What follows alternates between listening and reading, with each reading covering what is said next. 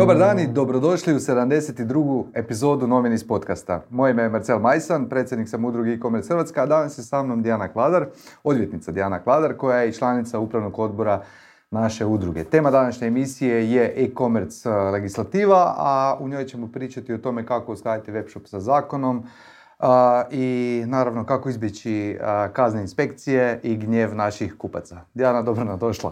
Bok Marcel. Ti si bila već uh, gošća Nominisa prije tri godine.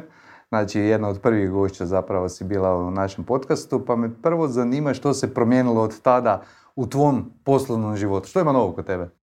Pa zapravo se razvijamo i stvaramo puno veće timove, bavimo se nekim novim zanimljivim područjima koja dolaze kao na primjer ESG je jako aktualan, onda puno nekakvih novih tema, ali zapravo smo i dalje u konzultingu, tako da bih rekla da idemo onim utabanim stazama. Nema nekakvih značajnijih zaokreta u karijeri. Još onda si najavila, si e, krenula raditi e, konzultacije za firme koje žele poslovati sa kinom. Kako to ide? Jel ima takvih firmi, jel raste broj onih koji posluju s kinom i da li ti radiš i konzultingu za one koji dolaze iz kine na naše tržište?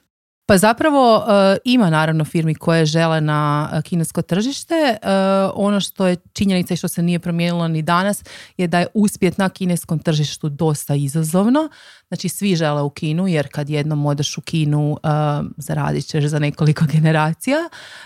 Ali ono što trenutno imamo dosta firmi je koje iz Kine izlaze na hrvatsko tržište, ali ne samo hrvatsko nego europsko. Mhm. njima je tu, i to je jako jak trenutno sektor farmacije gdje zapravo različite lijekove plasiraju na tržište EU i onda im tu treba podrška od nekakve registracije do nekakvih firmi, do regulative i slično. Primijetio sam u zadnje vrijeme i dosta tih firmi iz formacije koje su počele aktivnije se baviti i online prodajom. Kako se to dogodilo? Je se nešto promijenilo u regulativi? Pa nažalost još uvijek ne u mjeri u kojoj bi trebalo. Upravo uh, farmaceutske kompanije uh, svi jedva čekaju onaj trenutak da možemo kupiti nekakav lijep na recept mm putem web shopa. To se još uvijek nije desilo. Ni kod nas, ni u Europi. U Europi u nekim zemljama je to moguće, no međutim u Hrvatskoj toga još nema i kad pričamo o tome zašto toga nema, opet je sporo, sporo i sporo zakonodavstvo uh, i zapravo uh, to stoji, jel? A ja bih rekla da želja potrošača i kako postoji, jel? E, jasno. Kad smo kod te sporosti i to zakono, zakona u Hrvatskoj, uh, je li se nešto promijenilo u zadnje tri godine od kad smo pričali? Značajnije. Pa rekla bih da čak i ne. U smislu, ako me pitaš da li je krenulo nešto na bolje, ne problemi koje smo imali recimo prije tri godine i danas su prisutni, rekla bih da se o nekima sada počelo intenzivno razmišljati kako ih razriješiti na razini zakonodavca i na razini inspekcije, pa ajmo reći da se nešto dešava. Mhm. Ali da je još došlo do rješenja ne tipa primjer onaj sa web shopovima i prikaže se kriva cijena, to je sada eskaliralo i došlo do tih razina da potrošači to strašno zlorabe i sada zapravo e, i inspekcija i zakonodavac je postao svjestan da ovoga to nema smisla i da će se u tom dijelu nešto uh, trebati napraviti. Doslovno, doći, ćemo do tih primjera, sad me samo zanima za početak zapravo da, krenemo s onim pitanjem koje sam ti i onda postavio. Znači, danas u Hrvatskoj da bi pokrenuo online prodaju treba zadovoljiti više zakona. Koji su ti zakoni na koje bi se trebali fokusirati kada krećemo u online prodaju i da li je moguće to na neki način biti jednostavnije, odnosno da li je to samo kod nas toliko komplicirano ili ako otvorimo firmu negdje u drugoj zemlji, je li onda jednostavnije? Pa zapravo su Ajmo propisi... prvo kako je kod nas. E, kod nas trenutno najvažnije, znači ima jako puno zakona, to što je dobro rekao, ali zapravo glavni zakoni ako imate B2C prodaju, znači prodajete potrošačima, e, vam je zakon o zaštiti potrošača, zakon o trgovini, zakon o elektroničkoj trgovini. E, ako prodajete B2B, e, znači samo vele prodaja, e onda ste spašeni u smislu da ne morate primjenjivati zakon o zaštiti mhm, potrošača, mhm. što značajno olakša olakšava poslovanje i onda e, se e, primjenjuje recimo zakon o obveznim odnosima.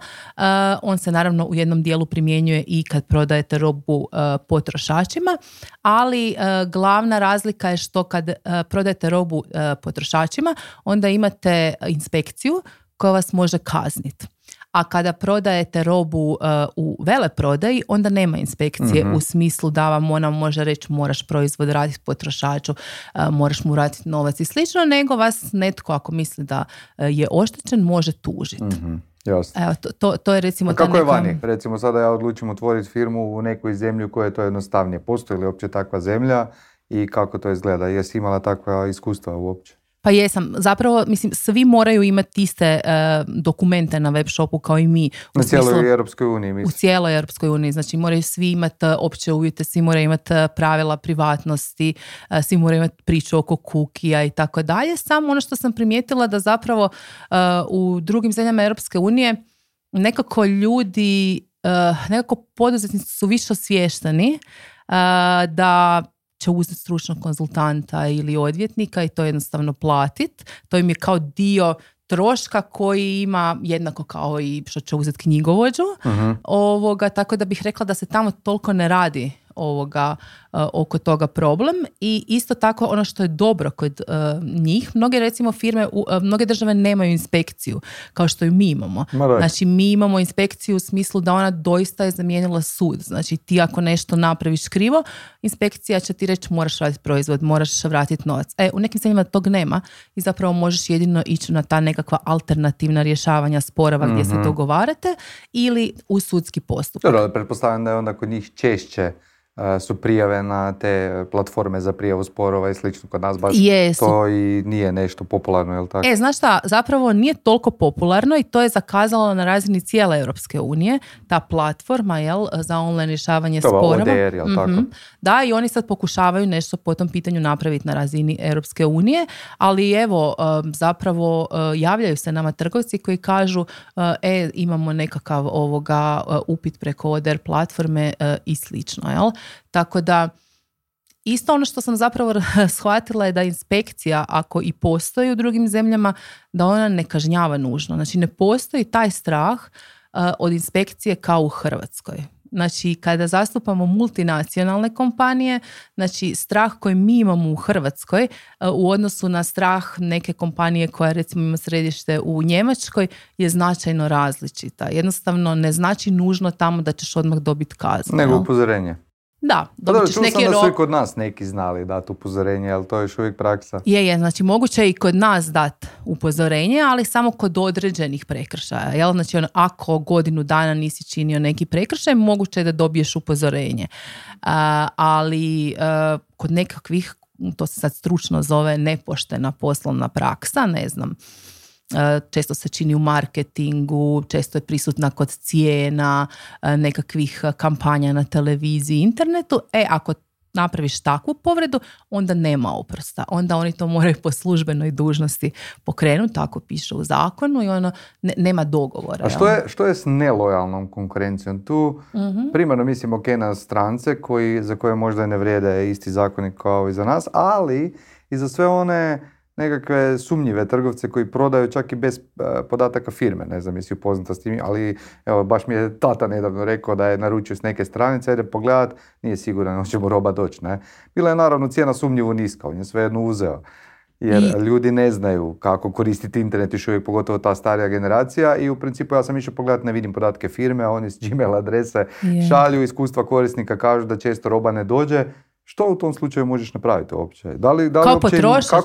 znači ono, što im, da li im netko može stati na kraj na bilo koji način? Da, samo isključivo inspekcija uh, i u tom dijelu A kome će inspekcija doći?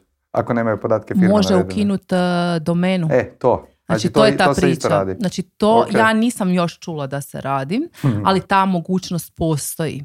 Znači do ona razine do koje smo mi došli u Hrvatskoj je da vam uh, inspekcija objavi na svojim službenim stranicama ovaj web shop nemojte tu kupovat, ovoga uh, tu postoji nešto sumnjivo. Jel? Znači to se dogodilo i nedavno, uh, objavljuju određene web shope, ali tko ide na stranicu inspektorata vidjeti koje stranice su opasne. Pogotovo jel? ti ljudi koji, ni, koji kupuju na takvim stranicama, koji najčešće nisu išli, ne znam, tražiti nešto po internetu, nego im izleti oglas negdje. Tako I je, privuče ih e, atraktivnom ponudom. Tako je. A, ono što je moguće, da moguće, znači to se primijetilo globalno da ima jako puno različitih firmi koje pokušavaju tu nešto na brzinu, ajmo reći napraviti neku prevaru ili nešto slično.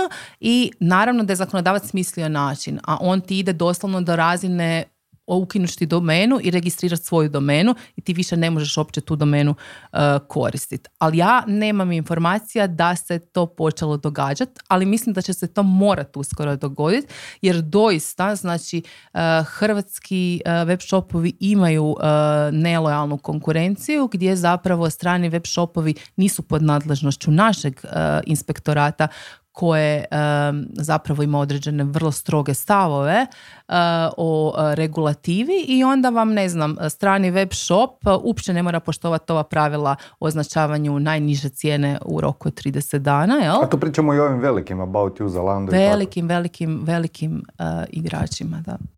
Kako, ne bih sad- kako to možemo riješiti taj problem? Koje je rješenje po tebi? Inspektorat, znači inspektorat je taj koji zapravo postoji međunarodna suradnja, znači zakonodavno postoji podloga, ali bih rekla da se ona u praksi još nije počela uh, odvijati, jel? Mhm. Znači to je primjećeno, to nije da sad to traje posljednjih par mjeseci. Primjećeno je da zapravo imamo problem međugranične ovoga kontrole. Uh, Danas web shop iz uh, Njemačke može po cijelom svijetu, jel? Uh, poslovati i ono kako još su im pokušali stati na kraj je to da kad tako posluješ po cijeloj Europi i činiš neku nepoštenu poslovnu praksu, može ti se desiti kazna od 4% prihoda, jel? Mhm. E, tako da postoji model kako se to može suzbijati, samo je pitanje ovoga postoji li ta neka volja. Primjer ti je odličan GDPR. GDPR priča je zapravo gdje se pokazalo da je itekako moguće ovoga zaustaviti one koji ne poštuju propise, kako pa ogromnim kaznama. Znači, kad ti izda kaznu, od- u Hrvatskoj je izdana kazna, ne znam, 5,6 milijuna eura, znači, gledaj, to je kazna koja je i najvećoj korporaciji opaka kazna. Ovoga, tako da m- mora postojati ta volja. Rekla bih da u ovom nekom segmentu malo kaskamo, ali će se to definitivno promijeniti. Rekla bih po uzoru na GDPR. Pretpostavljam da ta kazna nije išla e, trgovcu. To je bila vjerojatno nekakva financijska institucija ili... Konkretno u ovom slučaju je bila financijska institucija, ali imaš ti na razini Europske unije i trgovaca koji su bili kažnjavani sa milionskim kaznama. Sad me zanima iz naše domene, ajmo reći, trgovaca i to lokalnih, e, domaćih. Mhm. Jesi upoznata s nekakvim recentnim slučajevima inspekcijskih Da. nadzora? Što gledaju, što kažnjavaju trgovci danas? Pa recimo po pitanju, E, G- da, po pitanju GDPR-a jako vole gledat video nadzore, Mhm. zatim uh, cookie priču. Što je bitno kod tih video nadzora? Mhm. Pa recimo, ja bih rekla da je ključna stvar, ne- morate provjeriti da li vam video kamera zahvaća javnu površinu. Mhm. Znači ako snimate ulaz u e, poslovni prostor, vidjeti da li zahvaća. Ne smije zahvaćati. Sad možemo pričati, ne mogu zakloniti, teško mi je, to je nemoguće, to nema smisla. Znači nemamo uopće razgovora. Znači e, Azop je zauzeo taj stav i onda ćete ili staviti nekakav papir da zatvorite No, postoje te kamere koje, na kojima je. se to može podesiti, tako da tako to nije je, opravdanje. Tako je, tako je. Ok, tako drugo? da taj, to je recimo jedna solucija, znači kuki, pravila privatnosti, znači da li ste zapravo potrošačima dali sve informacije, e, to se zove stručno ono, da li ste im rekli zašto tražite njegovu adresu, Mhm. Koji set podataka tražite. Ono, da li me pitaš na web shopu imam li dijete i da li ti je to obvezan podatak ili nije, jel? Jer zapravo za dostavu proizvoda je bitno moje ime, prezime, adresa. E, Za dostavu sve više od toga je zapravo o, može biti much, jel? Ali mm, ne možeš reći uvijek da je previše, jel? jer to ovisi o različitim okolnostima. Neko ima neki loyalty gdje je bitno da, ne znam, u sklopu tog loyaltya dobivaš popust za rođendan, pa i kako važno kad si rođen. Ili, na primjer, netko omogućuje um, nekakav poseban program uh, loyalty koji je dostupan samo punoljetnima. Iz toga sam sad shvatio da se zapravo ne mogu napraviti generički pravni tekstovi. Za svakog postoji nekakva posebna kastomizacija. Je, je. Uvijek, zapravo ja kažem koliko god mi to radimo ono na svakodnevnoj bazi ovoga, te, te različite pravne tekstove, uvijek moji kolege u uredu kažu ono, ne, ono, može postojati neka vrsta špranca, ali nema šprance, jel? Jer zapravo svaki je subjekt zaseban i mhm. svako ima na neku zasebnu priču. Ako pričamo o ozbiljnom poslu, ali ako ozbiljno želiš zaštititi uh, klijenta s tim da recimo, ok, ti možeš kopirati nečiji opće uvjete ili nečija pravila privatnosti, ali rekla bih da je to vrlo opasno iz razloga što i moji neki klijenti ne poštuju u cijelosti propis. Zašto? Mhm. Zato što u nekom trenutku se neko odluči da mu to nije isplativo i on je spreman riskirati. Jel? Tako da imate vi i uh, znači, različite trgovce koji možda nemaju ispravne uh, tekstove pravne. Tako da tu treba biti vrlo oprezan i jako je važno i nikad ne znate što se nalazi u samoj nekoj podlozi, mhm. što je netko želio, što u njihovim internim aktima piše pa će možda to opravdati što piše na uh, webu i tako dalje. A i plus, ako se ne varam, svaka struka ima i svoja neka pravila struke, nove posebne zakonitosti koje se ističu pisanja opisa proizvoda, isticanja tako cijena i tako, tako dalje. Je, tako, je. Kod nekakvog opisa proizvoda je užasno važno da pogledate prost, posebne propise koji uh reguliraju vašu djelatnost, hranu, medicinske proizvode, lijekove. E, tako da zapravo ima, ima puno tih nekakvih e, stvari o kojima moraš voditi računa i zapravo bude teško. Onda si me pitao što još kažnjavaju. Ono što jako, jako kažnjavaju je ovo isticanje cijena na akcijama. Još mhm. uvijek se dosta trgovaca zapravo ne paše im da ističu onu najnižu cijenu u 30 mhm. dana, jer se zna desiti da zapravo kad ideš pogledat tu za 30 dana, cijena ti je ista. Ti želiš recimo e, smanjiti na 30 eura, a ono pogledaš koja ti je najniža u 30 dana, ispadne 30 eura. U međuvremenu s tim 40, jel? Mhm. Ali kad gledaš najnižu tih 30, ti ispadne da sad želiš 30 i ono izračunaš koja je najniža 30, kaže 30, 30. To ne može značiti kao sniženje. Ti možeš prodavati po 30 eura, ali to nije sniženje. Tako da zapravo tu isto trgovci imaju problem jer e, onda to nije atraktivno, a s druge strane im konkurencija izvana to radi bez problema. Jel? Ili mhm. čak ona stavljaju 3-4 cijene što kod nas nije dopušteno. E, tako da taj, taj segment se jako kažnjava i mm, naravno materijalni nedostaci u smislu ne znam ja sam isporučila proizvod koji nije dobar i uh, onda recimo trgovci ne, ne razumiju tu razliku između materijalnog I nedostatka i jamstva. Da. ne možeš ti dati jamstvo od godinu dana ako po svaki proizvod ima po zakonu Europske unije dvije tako godine. Tako je, tako je. Materijalno jamstvo. Jamstvo, kako to zove? To se zove odgovornost za materijalne nedostatke. uh a ono možeš skraćeno reći ono zakonsko jamstvo, jel? ali zapravo je to odgovorno za materijalni nedostatak. E, tako da rekla bih da su to neke e, najčešće greške e, s kojima trgovci imaju problem. A kako, kako se postaviti kad dođe inspekcija? Pa ja bih rekla prvenstveno ono, nemojte se bojati inspekcije. Me, ono, ja razumijem da se neki trgovci prestraše, neki se stvarno jako prestraše uh, inspekcije, ali zapravo tu nema straha jer ono mi nismo na divljem zapadu, znači tu postoje pravila igre, jel? Znači iako je inspektor ono po poziciji jači od tebe kao trgovca, znači postoje pravila. Tebe nitko ne može na ništa prisiliti, jel? Niti ja mislim da bi te oni prisiljavali, jel? Znači ne može doći e, inspektor u trgovinu i reći, gledaj, ne to, to i to, evo ti papir tu potpiši, idemo dalje. Ne, ne, ne, ne. Znači ti samo moraš biti educiran i znati da ti ne moraš to potpisati istog trena, a ako potpišeš da imaš pravo reći, ej, ja bi ipak unjela jednu rečenicu koju bi rekla, daj mi rok da se ja očitujem i ja uvijek kažem ono, pa daj si uzmite taj rok. Znači, mm ok, ne morate uopće otići kod odvjetnika, konzultanta, ne morate nikog pitati. Daj si sam pročitaj, vidi ali ima nešto ono što ti možda nije logično. Uh,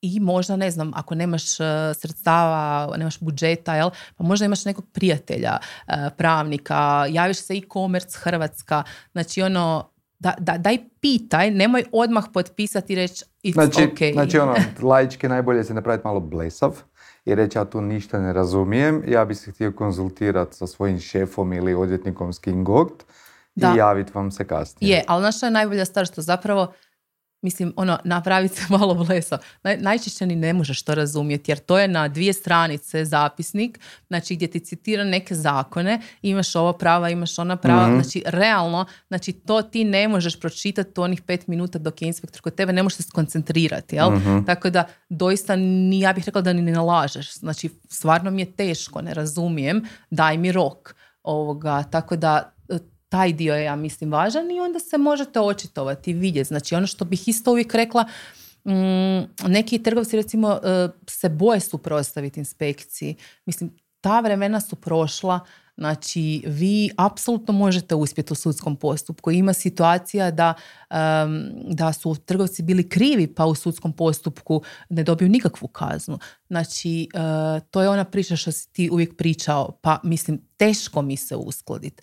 Znači, ona, Pričamo o onim cijenama, krivi prikaz cijene recimo. recimo krivi prikaz cijene ili e, kriva, krivo označena cijena na akciji. Znači Desilo mi se- nekakva greška se dogodi, Tako je. Znači, prijavi nas kupac, a, inspekcija reagira, idemo na sud. A, Što ako na sudu izgubimo slučaj? e, platit ćemo određene sudske troškove, Iako smo I- možda podmirili kupca u međuvremenu. platit ćemo sudski trošak, to je vrlo mali, to je Mhm. nešto ono par eura, jel? Mhm. Znači ništa posebno, e, ali nećemo morat e, trgovcu, nećemo morat potrošaču ništa posebno vraćati ako smo sve jel, ovoga Ispoštovali. ispoštovali. Mm, I ono što se teoretski može desiti je da dobiješ neku kaznu, ali može se desiti da ne dobiješ kaznu. Zašto? Zato što ako si ti trgovcu si potrošaču zapravo e, udovoljio njegovom zahtjevu i ako je tu cijela priča, znači način, na- jako je bitan način komunikacije kad inspektor dođe, pa onda što si tamo dopustio da uđe onaj zapisnik, e, da li si izjavio neki prigovor, jel? Znači ti koraci od trenutka kada inspektor dođe kod tebe Su jako u bitne. trgovini, to su jako bitni koraci koji ti dalje onda određuju sudbinu u sudskom postupku. I tu je važno kad dođe da nekoga pitaš. Nekad je već si sve potpisao i onda kažeš, e on sad podiže optužni prijedlog. Ono, zoveš odmah, javiš se i komercu, ne znam, postaneš e, premium član, imaš e, pravo, Pravo na e, konzultacije, na konzultacije. Znači, javi se odmah i onda dobiješ instrukcije kako postupati, a sve to ti je jako važno i vodite ka tome da iako si kriv, ćeš u sudskom postupku proći bez kazne. Znači, to se dešava i ja imam takvih postupaka. Koje su još pitanja koje ti dobivaš od trgovaca koji ih najčešće muče, osim tog prikaza najniže cijene, osim ne znam što napraviti kada krivo prikažem cijenu na web shopu, da li ima još nekakvih nejasnoća koje njih e, muče? Pa rekla bih da im, da im je puno toga nejasno. Znači, recimo, svi imaju jako veliki problem sa tim nedostacima materijalnim. Šta ja Mhm. moram? Ne znam, e, cipela se odlijepila, što ja moram kao trgovac? Moram li mu vratiti? Mene automatizmom Da li potrošač moraš vratiti traži- dostavu isto i to pitaju često, Tako, tako? i to pitaju. Pa ono, e, da li moram popraviti cipele, odnosno Mhm. mogu li mu popraviti cipele, mogu li mu dati nove, jer ekipa me stalno traži novac. Ali ja ne želim dati novac. Što napraviti u tom slučaju? Znači ne moraš dati novac. Znači ti kao trgovac u prvom trenutku kad ti neko kaže cipele ne valjaju, znači ti ne moraš vratiti novac. Osim ako je onaj rok od 14 dana kad on ima Tako pravo je. to vratiti, Tako one su u stanju da se mogu prodati dalje. Tako je. Ali znači ako pričamo o materijalnom nedostatku, da, tene stvarno nisu dobre. Znači e, mi imamo neki nedostatak, ja imam kao trgovac mogućnost da ti to ili zalijepim ili dam nove. Tek kako to ne napravim, e, onda imaš pravo tražiti novac. Ali ne kao prvi korak. A ljudi traže kao prvi korak i trgovci vraćaju jer misle da moraju. A Da li ima nekakvih iznimki od tog pravila? Recimo, meni se pokvario stroj. Ja sam kupio neki stroj, karikiram, prošlo je tri mjeseca i stroj se pokvario. Mhm. I ne znam, ja po tom zakonu, ajmo reći, imam pravo se žaliti, tražiti novi stroj. Ali mi onda Ili tr- popravak. A onda mi trgovac kaže, ali nisi kao razradio stroj i stroj je sad ovoga zbog krivog korištenja a, Mhm. presto raditi. Jel postoji takav argument ili ne, ne To se smio- zove da je stroj prestao raditi zbog tvoje greške. Tako je. Znači, ali to netko mora i službeno reći, jel? Mhm. Znači, nije to da, da je to što je trgovac rekao da je to tako. Evo sad najnovija fora koja se javlja, koju sam vidjela, ovoga, ne mogu vjerovati? Ovoga, e, kada se javiš za tenisice, znači, e, i sad ne znam, odlijepile su se ili ne- nešto se desilo s tenisicama, imaš ih jedan mjesec, e, trgovac ti kaže da si krivo hodao ili da ne znaš zavezati tenisice. Da. znači, to, znači, te neke stvari idu stvarno do razina da su smiješne, jel? Ovoga, tako da e, može to trgovac reći, ali ja bih doista voljela vidjeti sudskog vještaka angažiranog od suda ili od inspekcije koji će reći da to utječe do te mjere na tenisicu, da se ona odlijepila ili nešto slično. Jel? Znači, ključno je tu dokazat. Tako je, e, ključno je dokazati. Sad ti to možeš dokazivati na razne načine, Mhm. od nekakvih potvrda do nekakvih svjedoka e, i slično. Jel? A na što se najčešće žale potrošači na web shopovima? Koja im je najveća zamjerka? Pa, da se žale na to što, ne znam, uh, cookie bar nije dobro postavljen. da, da, ne kuže, ne kuže pa se ne mogu uopće na to žalit. E, pa, ja bih rekla da, da ne razumiju te neke tekstove pravne, odnosno ne razumiju... Znači, tekstovi nisu dovoljno ljudski Jasni, napisani, jasno, tako je, jasno tako. ovoga, iskomunicirani. Tako je, tako Mhm, je. Ok, dalje. Uh, taj dio i recimo da su, to, ono što često ja čujem je da su bahati, bezobrazni uh, trgovci uh, kad im recimo nešto ne daš. Znači kad im ne daš, onda da- je trend sada jako veliki, ali vidim da se trgovci protiv toga bore. Veliki trend je, znači, ako ti meni kao potrošaču nećeš nešto dati, Ostavit ću ti lošu recenziju. ostavit ću ti lošu Prijavit recenziju, prijavit ću te inspekciji i provjerenom.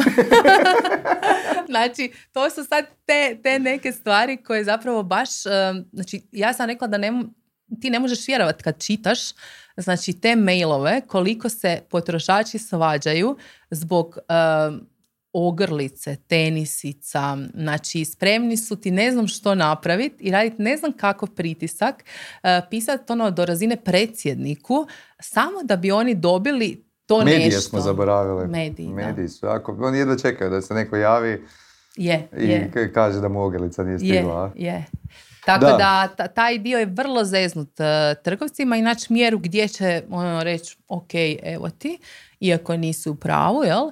A, I ono gdje će naći mjeru da se ne desi da onda će svi čut odi u taj web shop, tamo možeš sve, jel?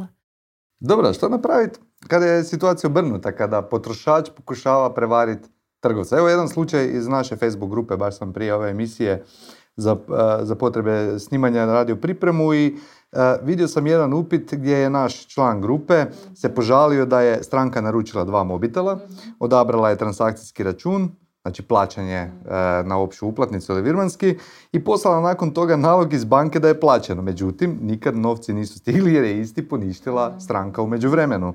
E, nakon što je poslala kao dokaz uplati, on je odgovorio da zahvaljuje na uplati i da drugi dan šalje mobitela. Nakon toga stranka se javlja i pita kada će stići mobiteli i da je još nije kontaktirao dostavljač. Dakle, s namjerom je išla prevariti trgovca, naravno mobiteli nisu poslani. No da je taj naš e, član ipak poslao mobitele, što bi ono mogu napraviti? Pa znači, ako se radi ono o pravom prevarantu, a to onda znači da nema ni novaca, pa se nemaš od čega naplatiti, taj trgovac praktično ne može ništa.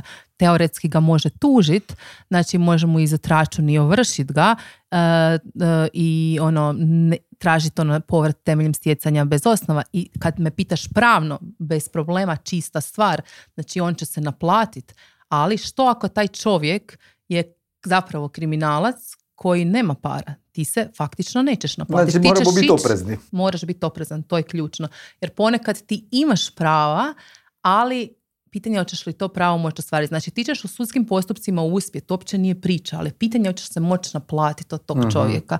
I to su vrlo često tako mali iznosi, ovdje možda nisu, jel, jer su bili mobiteli, Da. a tako mali iznosi da se zapravo trgovcima uopće ne isplati e, ići u nekakve tužbe. Imala sam ja takve situacije gdje zapravo ono ekipa možda nekad i primi neki proizvod, jel, ovoga, e, i desi se neka greška da recimo poštar ne uzme ovoga određeni iznos koji je trebao po uzećem i prave se, znači ono, samo zašute i Ne možeš im ništa. ne možeš ih ići tužiti. Da, ne isplati se. E, znači, Mislim, imao sam ja ovaj, svoj web shop i točno takav slučaj nazovem kupca.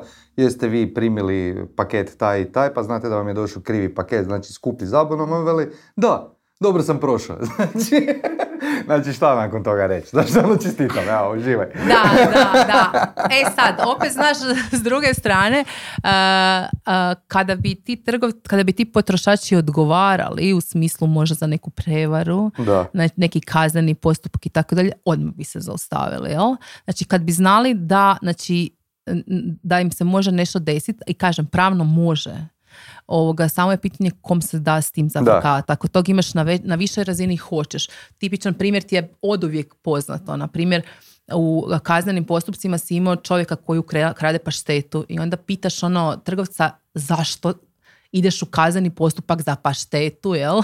Ovoga, šta ti to znači? E, moraš mu pokazati jer on stalno krade i onda druga ekipa krade. E, i onda moraš pokrenuti kazneni postupak. Tako je, jer se on ne zaustavlja. Sjetilo me to još jednog e, čestog e, slučaja na što se trgovci žale kod potrošača, a to je da imaš neke potrošače koji često rade lažne narudžbe. Znači, točno se zna koji su i šta su trgovci napravili. Napravili su takozvane crne liste, što je ilegalno. Ali kako se nositi s tim na legalan način, Pa, znači da e, sprečiš... e, e, da, da. Znači imaš, danas je e, najpopularniji način plaćanja još uvijek od većine trgovaca pouzećem. I dakle, ako ti ukineš plaćanje pouzećem, ti pra- teoretski radiš štetu svom poslovanju. A ako ga ostaviš, može ti se dogoditi da ti jedan te isti kupac iz neke fore deset puta naruči proizvod i vrati ga dok ti plaćaš shipping. Što napraviti u tim situacijama? E, imaš opet u zakonu mogućnost da ako vidiš da ti netko namjerno ovoga te šikanira i namjerno radi te stvari, možeš u jednom trenutku reći stop i više ne možeš kod mene kupovati.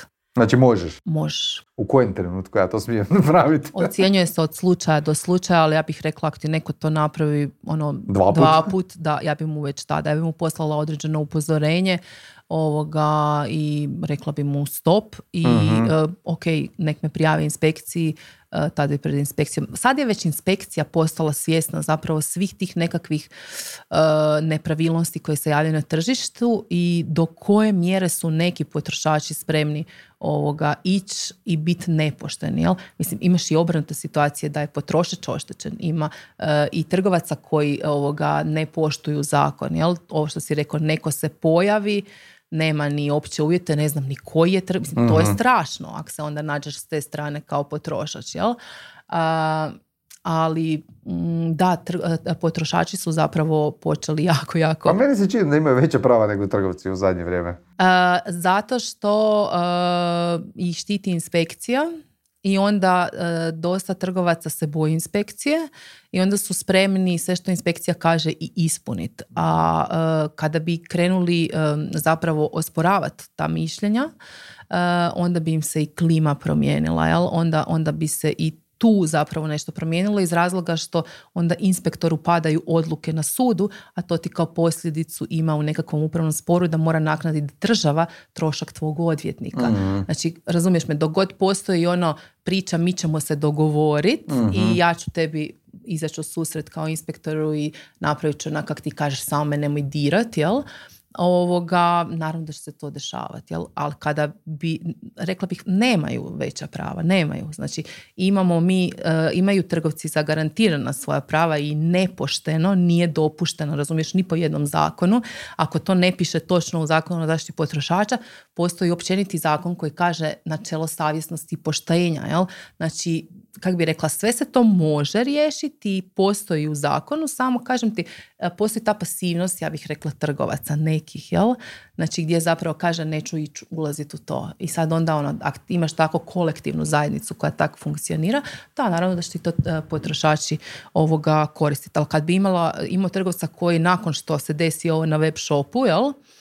Ovoga ode kriva cijena, ja ti isporučim proizvode u vrijednosti 10, ti si mi platio 1000 eura, a ja ti isplatim 10.000 eura, gle, ideš u sudski postupak i nakon toga ga tužiš za naknadu štete. Znači, e, kada bi se takve stvari dešavale, kada bi to čuli potrošači, da vidiš kako bi se tu zaustavila priča. I to što kažeš ima smisla. Ajmo mi pričati malo o novostima e, koje nas čekaju u ovoj godini. Ajmo zapravo e, vidjeti što se najznačajnije dogodilo prošle godine od e, novosti za e, trgovce koje se bave prodajom preko in- interneta u Hrvatskoj.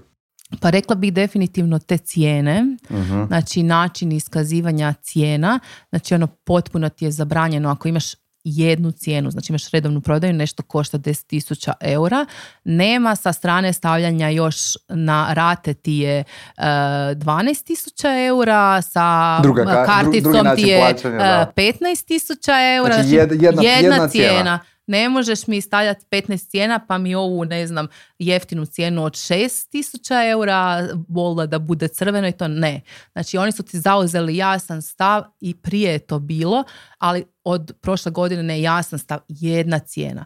Kad imamo sniženje dvije cijene, nema tri cijene, neki ti stave tri cijene, stave najnižu 30, ona je bila 30 eura, ovdje e, stave e, sada trenutno je isto 30 eura i hoće staviti onu baš neposredno prije sniženja jer neposredno prije sniženja je bilo 60 eura. Jel? Mhm. I njemu je on želi staviti tu 60 eura da pokažeš ovoga potrošaču da je prije par dana bilo 60 eura, a sad je 30. E, ali kaže ti inspektorat ne može, znači ta 60 više ne može. I sad ono, evo recimo to su neke, ja bih rekla, najvažnije izmjene i naravno dio koji je dosta važan je ova priča koja ide u korist trgovaca gdje je zapravo kad imaš materijalni nedostatak i sad ti kažeš tenisice stvarno ne valjaju. Ono, to jest tenisice su nastale, nastale greška zato što si ti, ne znam, hodo po materijalu koji je njih skroz rasparo, ne znam, John recimo. I sad to stvarno se utvrdi da je to tako uh, i uh, ti kao potrošač inzistiraš da idemo u vještačenje. Ja kao trgovac ću reći može.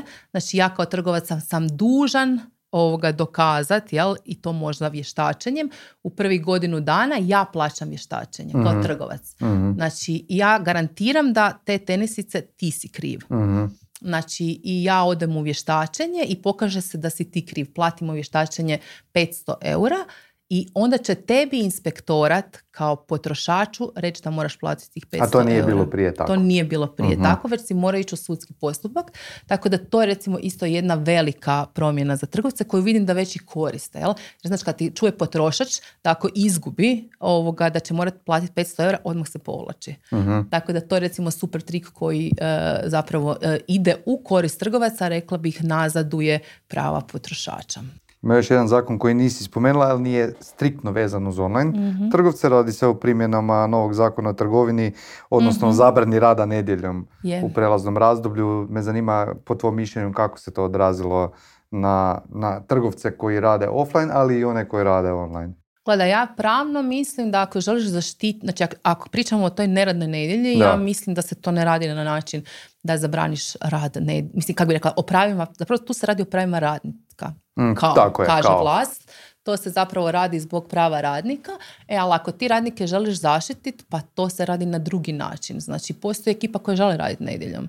Ne znam, ja kad sam bila mlađa... Da slobodan ponedjeljak. Tako, evo, između ostalog. Jel? Ili želiš se zaraditi novce, mislim. Ili to. Ovoga, tako da bih ja rekla da ono, nemaš mi pravo ni to ograničavati. Uh, a rad nedjeljom e, se ono, kako bi rekla, ako ne radimo nedjeljom, ja bih to isto rekla, onda ne radi nitko. Onda ne idemo ni u restorane, što ne? Zašto ne znam, pa i onaj čovjek koji radi u restoranu, onaj čovjek koji, ne znam, radi na hitnoj, e pa ne, evo nećemo ići ni na hitno, jel? Znači, on, svi bi htjeli e, zapravo imati tu neradnu nedjelju, ako tak pričamo. Ovog, ili kijesci, ono što se Da, pa čemu je trgovina to drugačije? Znaš, ono, zašto e, benzinska pumpa može raditi, a uh, jedan trgovac ne? Tako da mislim da to ne, o tom smo baš i pričali, to ne, još uvijek nije donesena odluka, to je na Ustavnom sudu. Znači postoji mogućnost da će se to da, promijeniti uskoro. Da, znači to je potpuno, ono, ja mislim, neustavno, znači uh, kontrolu prava radnika, ona se radi na način da kažeš, ok, ko radi nedjeljom, ne 50%, nego 80%, pa ko želi, neka plati radnika 80% i radi nedjeljom. kontrola, da li su ti radnici prijavljeni, e, ono, e, inspekcija, da, da, li ih, da li imaju ta svoja prava, da li su možda mobbingirani, e, odnos, da li imaju dovoljno one razlike u satima koliko rade, koliko imaju odmora. Znači, to se sve može na druge načine. Ja bih rekla da ovo zatvoriti poslovnice nedjeljom je ono to je čista, ja bih rekla, neka politička mhm. odluka. Ono što je bilo zapravo aktualno po pitanju web shopova, tu se onda postavljalo pitanje da li web shopovi smiju raditi, jel? E, ok, konačno tu je zauzet stav. Isto je bilo drama, kao neki su rekli nećemo moći raditi, tako dalje. Definitivno mogu raditi, ali im recimo ne smiju raditi skladišta, jel? Ozbiljno? Da. Znači, čekaj malo, Da. samo malo. Da. Ja sad a, naručim s nekog web shopa i on ima brzu dostavu putem Volta, recimo u Zagrebu. Ja imam mogućnost za 30 minuta dobiti špeceraj iz e, konzuma, bez obzira što konzum recimo ne dostavlja.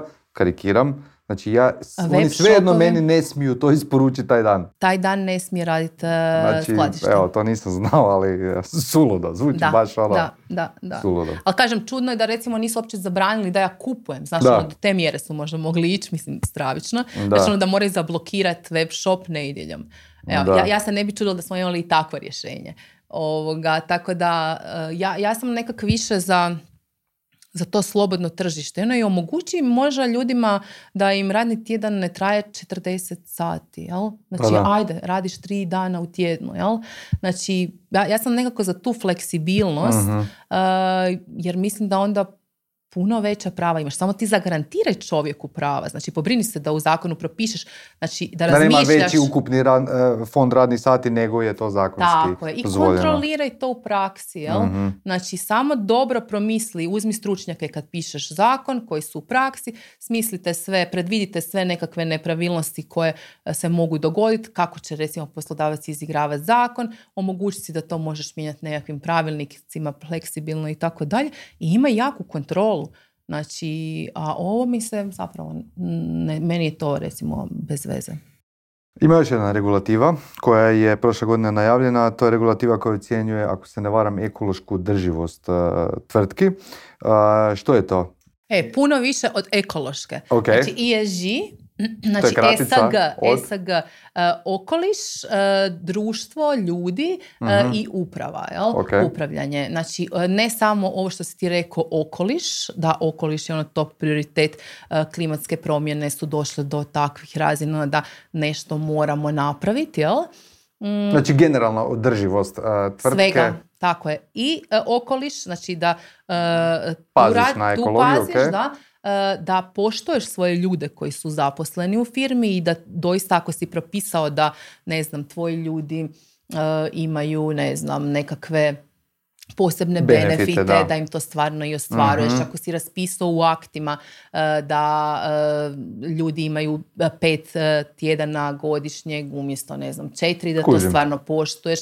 Ako si rekao da radiš na nekakvoj etičnosti, da imaš nekakve odbore za etiku, da stvarno kada se to prijavljuje, da se to i procesuira Mhm. i tako dalje. Znači da poštuješ općenito radnička prava, ali i da poštuješ svoje potrošače, jel? Znači kakav odnos imaš prema potrošačima i s druge strane uprava. Znači sad se tu recimo mijenja ta priča. Znači ideti do tih razina da ti neke uprave u nekim stranim kompanijama izvještavaju na koji način oni dobivaju bonuse. Znači ono doslovno ti otkrivaju, ne znam, e, dobivam bonus ako ostvarim to, to, to i to. Pa da li je to samo vezano za novčani iznos? Znači, ne znam, imamo prihod toliki i toliki pa ja dobivam u upravi bonus ili ja moram ostvariti neke održive ovoga e, Kriterije, kriterije. Da. Znači moram postići da imam recimo u e, upravama 50% žena e, ili 70% žena. Da mi- Više električnih vozila tako, i tako nešto. da su mi zaposlenici i stariji ljudi.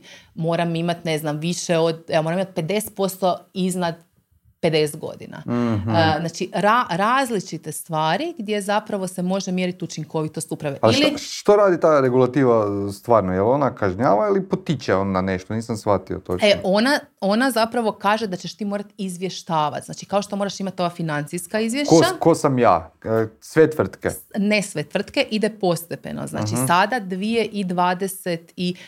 godine je prvo financijski sektor. Uh, znači, ne znam, banke, osiguravajuća društva, investicijska Mhm. društva i slično, ono, taj tip.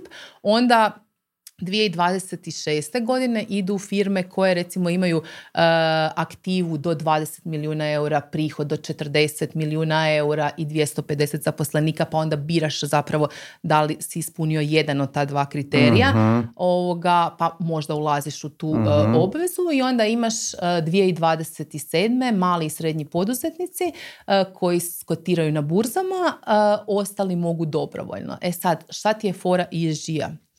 To ti je zapravo priča gdje ćeš ti davati izvješća. a ta izvješća će stajati na tvojoj web stranici i to je zapravo tvoj neki prospekt koji govori tko si ti. To će ti čitati radnici potencijalni, jel? znači employment branding tu radiš, znači moraš jako promišljati sad ako si 2025. obveznik, znači nije to sad ću ja to napisati, ti moraš 2024. razraditi sve akte, moraš najprije sa upravom vidjeti kak se vi želite prezentirati prema van prema unutra, uh jel? ali onda i prema van. Jer ne možeš ti reći mi imamo odlične uvjete za radnike, a to ti ne proizlazi iz uh, nekakvih akata. Jel? Uh, znači moraš napraviti strategiju kako se ti želiš prikazati prema van. Jer, rekla sam, gledat će potencijalni zaposlenici, što ti nudiš zaposlenicima jer u tim izvješćima će to pisati. Investitori, znači investitor gleda da li ti uložiš u neke obnovljive izvore, ne znam da li se ti uh, kao električnu energiju koristiš uh, toplinske pumpe. Tu će dosta onda to utjecati na naše logističke službe isto, je tako? Tako je, tako je. Znači oni već sad mogu se prilagoditi na neki način iskoristiti taj zakon u svoju korist. Tako je, tako je i zapravo svi ćemo se morati. Znači tu sam ti rekla sad postoje neki obveznici različitih godina, ali oni da bi mogli ostvariti uh, održivost će uh, zapravo nalagati svojim suradnicima, znači malim mikropoduzetnicima. Gle, ako hoćeš stvarno poslovati, moraš se i ti uskladiti. Jel? Znači ovo, znači trgovac će reći uh, logističaru, reći dostavljačima, moraš mi postići određene standarde jer sam ja rekao u svojim izvješćima da ću, ne znam, smanjiti ugljični otisak do te i te godine toliko i toliko i da ću raditi samo sa onima koji koriste električna mm vozila. Mhm. Tako da zapravo će to biti lanac koji će povući, znači obveznici će povući ove neobveznike. Kužim. Ali zapravo ti je ključ da je to jako važan dokument i upravi E, zapravo je jako važan zato što ćeš u tom dokumentu napisati sve o sebi. Od toga kakva si ti uprava, znači e, do toga kako ponašaš se s ljudima i zapravo koliko ti je važna, važan e, okoliš. Ok, super.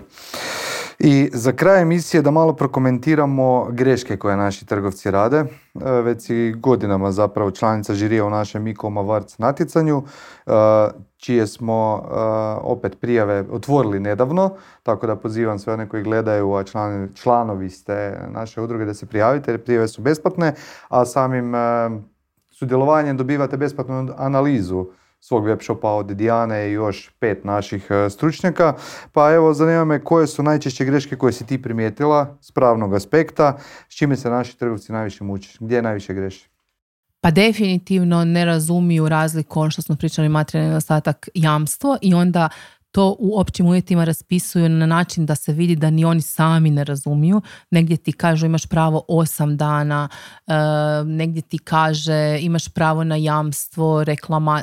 Jednostavno, iz opće, opće su toliko konfuzni da zapravo ti vidiš da oni ne razumiju temelj tog pojma, jel? da ne razlikuju te dvije stvari. GDPR im je jako, jako mhm. težak, jako znači ne razumiju da zapravo pravila privatnosti nije nešto što se kopira s druge stranice jer je stvarno nemoguće. Ono, ti obrađuješ osobne podatke, na primjer ime i prezime, jedna firma e, s njima radi pet procesa, a druga ih koristi za deset procesa. uh Znači ne možeš ti prepisati to sa nečije stranice. Znači moraš sjest i vidjet što ti radiš s njima. E, do mjere zapravo da uopće nisu svjesni koliko, koliko je ta priča ovoga važna. Isto tako ima, mm, recimo to je jedan segment, onda jako imaju velikih problema s inspekcijom jer ne znaju ono zapravo nisu svjesni kako, ne, ne znaju koja su im prava i na koji mhm, način se mhm. postaviti prema inspekciji. Neki ima, ono, ja, ja sam čula da još uvijek ima, nedavno sam čula, to nisam mogla vjerovati, trgovaca koji kaže bolje napravi kak inspektor kaže i plati mu kaznu. Da pa će plati mu i onda neće dolaziti kod tebe. Jes, onda će tek dolaziti kod tebe, zato što će od tebe uvijek dobiti određeni iznos novca, jel? Znači, a... Pa jel oni imaju neke kvote koje moraju zadovoljiti? pa mislim, svakako inspekt, e, inspektor mora donijeti novac državi, to je sigurno. Znači, oni unutar uh, svoje strukture sigurno imaju naloge uh, svojih nadređenih da moraju povećati broj kazni, jel? jer od toga država živi, jel? Mislim, to je tako općenito u bilo kojem aspektu kažnjavanja, jel? Ali rekla bih da, da, da se ne trebaju bojati. Okay. Ako se i odluče dogovoriti, mislim, to je u redu, jel? Ali kažem, ima puno nekih tih zastarjelih stavova. ovoga, gdje, gdje postoji taj strah. Znaš, nema mjesta strahu. Pa, nerazumijevanje, rekao bi, prije svega. I zato još jedan evo, ja bih vas pozvao sve koji ovo gledate da se prijavite na to natjecanje, jer to nije samo natjecanje, to je primarno da dobijete analizu svog poslovanja. Naravno, te podatke ne otkrivamo nikome, tako da ostaju samo vama, a samo će najbolji među vama zapravo usvojiti te nagrade. Ako se ne varam, Lesnina je par godina za redom usvojila nagradu za, za najbolje usklađene pravne tekstove. Što oni to tako dobro rade? Rekla bih da Uh, ono personalizirano rade uh, svoje opće uvjete i pravila privatnosti ono do detalja. uh Znači gdje ti zapravo ono moraš u tim tekstovima na jednostavan način uh, objasniti potrošačima koja su njihova prava i ne smiješ nikad koristiti nepoštenu poslovnu praksu. uh Jel? A to se onda opet može iskoristiti kao nekakva poslovna prednost. Se da brinemo o pravima naših potrošača. Je. Apple je to iskoristio zapravo, uh, ono kad je došao GDPR, on je rekao na iPhoneu imaš mogućnost blokirati praćenja mhm, razno mhm. razna, ono i, i mi brinemo o tvojoj privatnosti. Jel? Znači uvijek možeš tu priču znači, iskoristiti u svoju korist. Tako je, tako je. A i inače, naše istraživanja su pokazala da kupci koji prvi puta kupuju na nekom web shopu gledaju ima li taj web shop neku oznaku povjerenja. Ili nekakav evo, certifikat treće strane, znači da je e, neko pregledao shop i dao nekakvu e, nagradu, dodje, kak se zove, priznanje ili nešto slično. Je, je, je. Ok, Dijana, hvala ti na gostovanju. Ima li još neka tema o kojoj smo možda zaboravili pričati, da trebali bi? Pa rekla bi da smo generalno pokrili sve neke važne stvari, što se desilo i što nas očekuje. Super. Eto, a svi vi koji ste ovo gledali, još jedan put pozivam vas da se prijavite na Ecom Awards ili ako trebate e, konzultacije direktno Dijani na, na, na mail dijana.ecommerce.hr i kao što je Dijana spomenula za sve naše primjen članove, iste su besplatne u određenom fondu sati. Hvala svima na pažnji, vidimo se za dva tjedna. Ćao.